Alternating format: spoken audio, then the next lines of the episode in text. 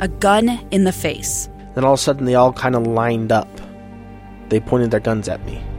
And this is the point where I thought, I'm going to die today. Started two years of horror for an American in Venezuela. They said, You need to give us your phone and get ready because you're coming with us. I'm Becky Bruce, and I spent a year researching and piecing together Josh and Tammy Holt's story about their ordeal in a notorious prison. That's when everything started to turn bad. We had another pound on the door. Boom, boom, boom. And there was the police once again. You can binge all of the episodes of Hope in Darkness on KSLPodcasts.com or wherever you get your podcasts.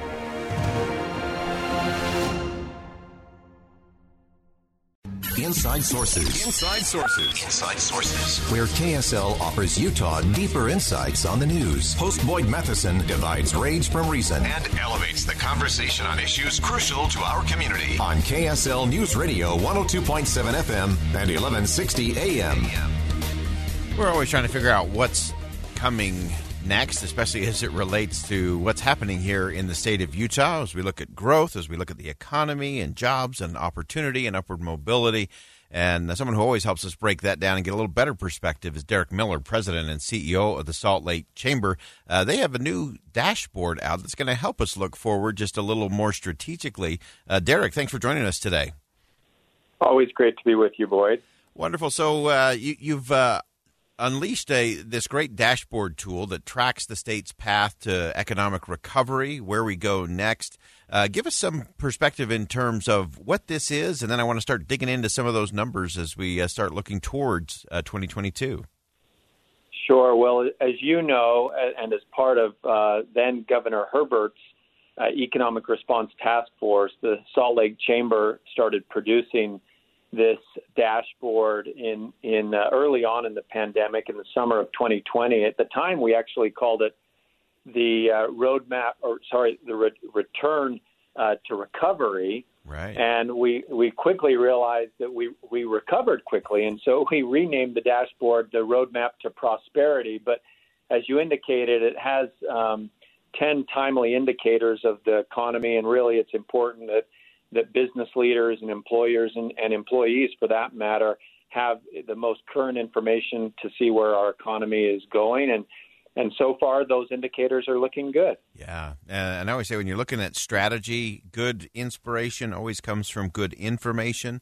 Uh, and I think this roadmap to prosperity dashboard really gives some of that crucial data points uh, information that uh, will, as you said, will help business leaders and even right down to the employee level be more strategic rolling into the the next year.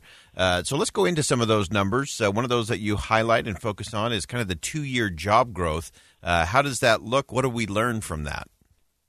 Well, Utah is doing very well, and and uh, it's really remarkable when you think that we were the only state in the nation over the the two years, and of course we know why that two years is important because we're going into the second year of this pandemic now. Uh, but looking back over the past two years, Utah was the only state in the nation that had positive job growth, and not just positive by a little bit. We're actually at 3.7 percent, which speaks to the strength of our economic fundamentals, but in particular, it speaks to the strength of both employers and employees that are, you know, they're the ones that make it happen, and it's happening better than anywhere else in Utah. Yeah, uh, and that you uh, kind of tied to that, I think one of those other essential insights from the dashboard uh, is that unemployment level. Uh, where are we in that uh, now, as opposed to where we were before we rolled into the pandemic years? Well, even before the pandemic started in the winter of 2020, Utah had an extraordinarily low unemployment rate at 2.5%. We're currently at 2.1%. That is a historic low. Ever since we started measuring the unemployment rate in Utah, 2.1% is the lowest it's ever been. And that's, as you know, Boyd, and I'm sure your listeners recognize this as well, that can be a bit of a mixed bag. On one yeah. hand, we're grateful to have a low unemployment rate. We're grateful to have that high job growth rate.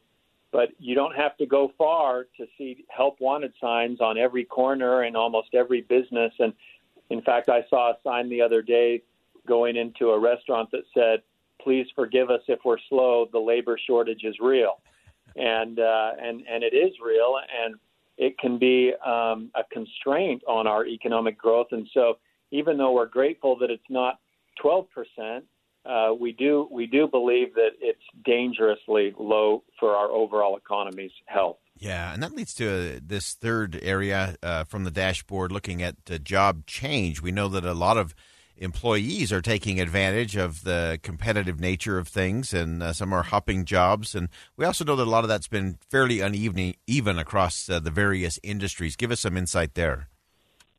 Well, it wouldn't surprise any of your listeners to hear that there were some industries, including in the hospitality industries, where we've seen job decreases. And a lot of people left those fields and they haven't come back. Some of them have gone into other industries, but certainly in leisure and hospitality, we've also seen a, a decrease in natural resources.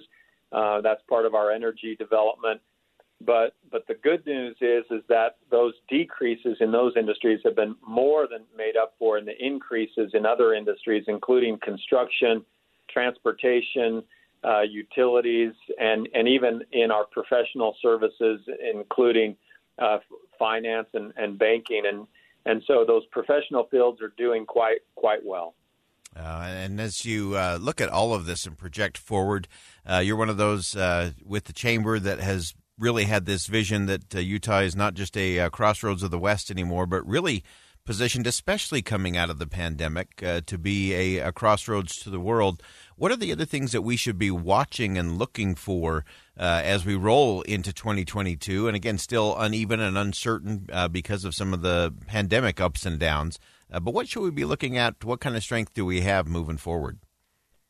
Well, I always like to say that Utah is an island uh, in in of tranquility in a, in a sea of often disruption, but we also recognize that we're not an island unto ourselves. Meaning, we are certainly uh, not immune from some of the economic headwinds that we see in the country and even in the world. So, uh, you know what they are. Your listeners know what they are not just because they hear about them, but because they're experiencing them every day. And at the top of that list is going to be inflation.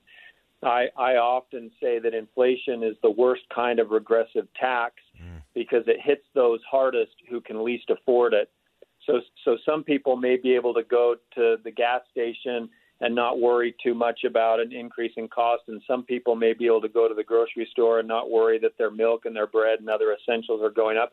But we've always got to remember there are many, many people for whom that is a real concern. It makes a big difference if they're at the checkout line at the grocery store and instead of a $50 bill, they have a $55 bill. And, and that's what I mean when I say it hits those hardest who can least afford it.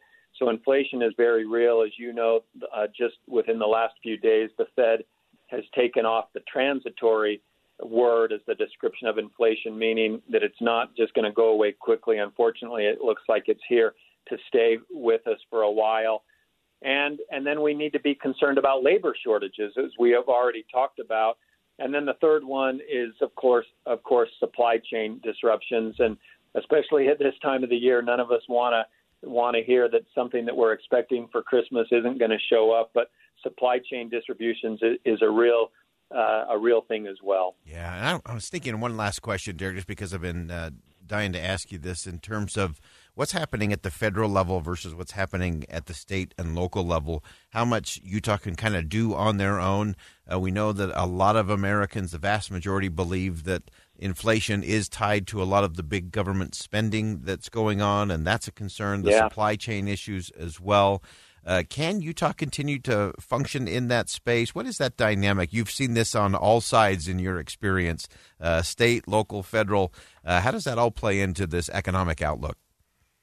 Well, I would hearken back to the Great Recession, 2008 and 2009, and of course, as a state, our economy took its lumps like every everywhere else. But we also know that the cream rises to the top, and it really stands out. It was at that time frame that the Wall Street Journal, as one example, called Utah's economy the brightest star on the flag. So we, we stand out when we do the right things, even if times everywhere are tough.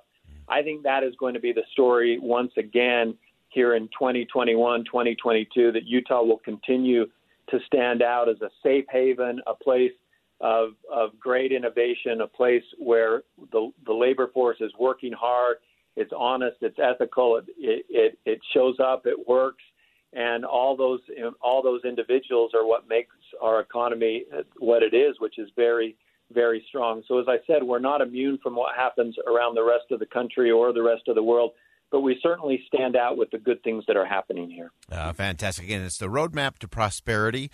Uh, it's this great dashboard, gives us some great perspective there. Derek Miller, President and CEO of the Salt Lake Chamber, thanks for joining us today. Merry Christmas, Boyd. All right. Uh, we're going to step aside.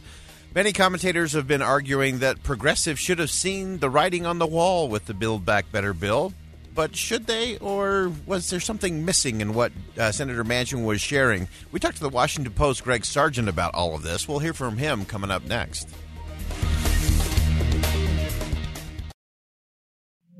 Two years ago, Americans watched in horror as a crisis unfolded at the Kabul airport. She was tear gassed and beaten. Images of thousands desperate to escape Taliban oppression filled our news feeds. More than 80,000 Afghans made it to America.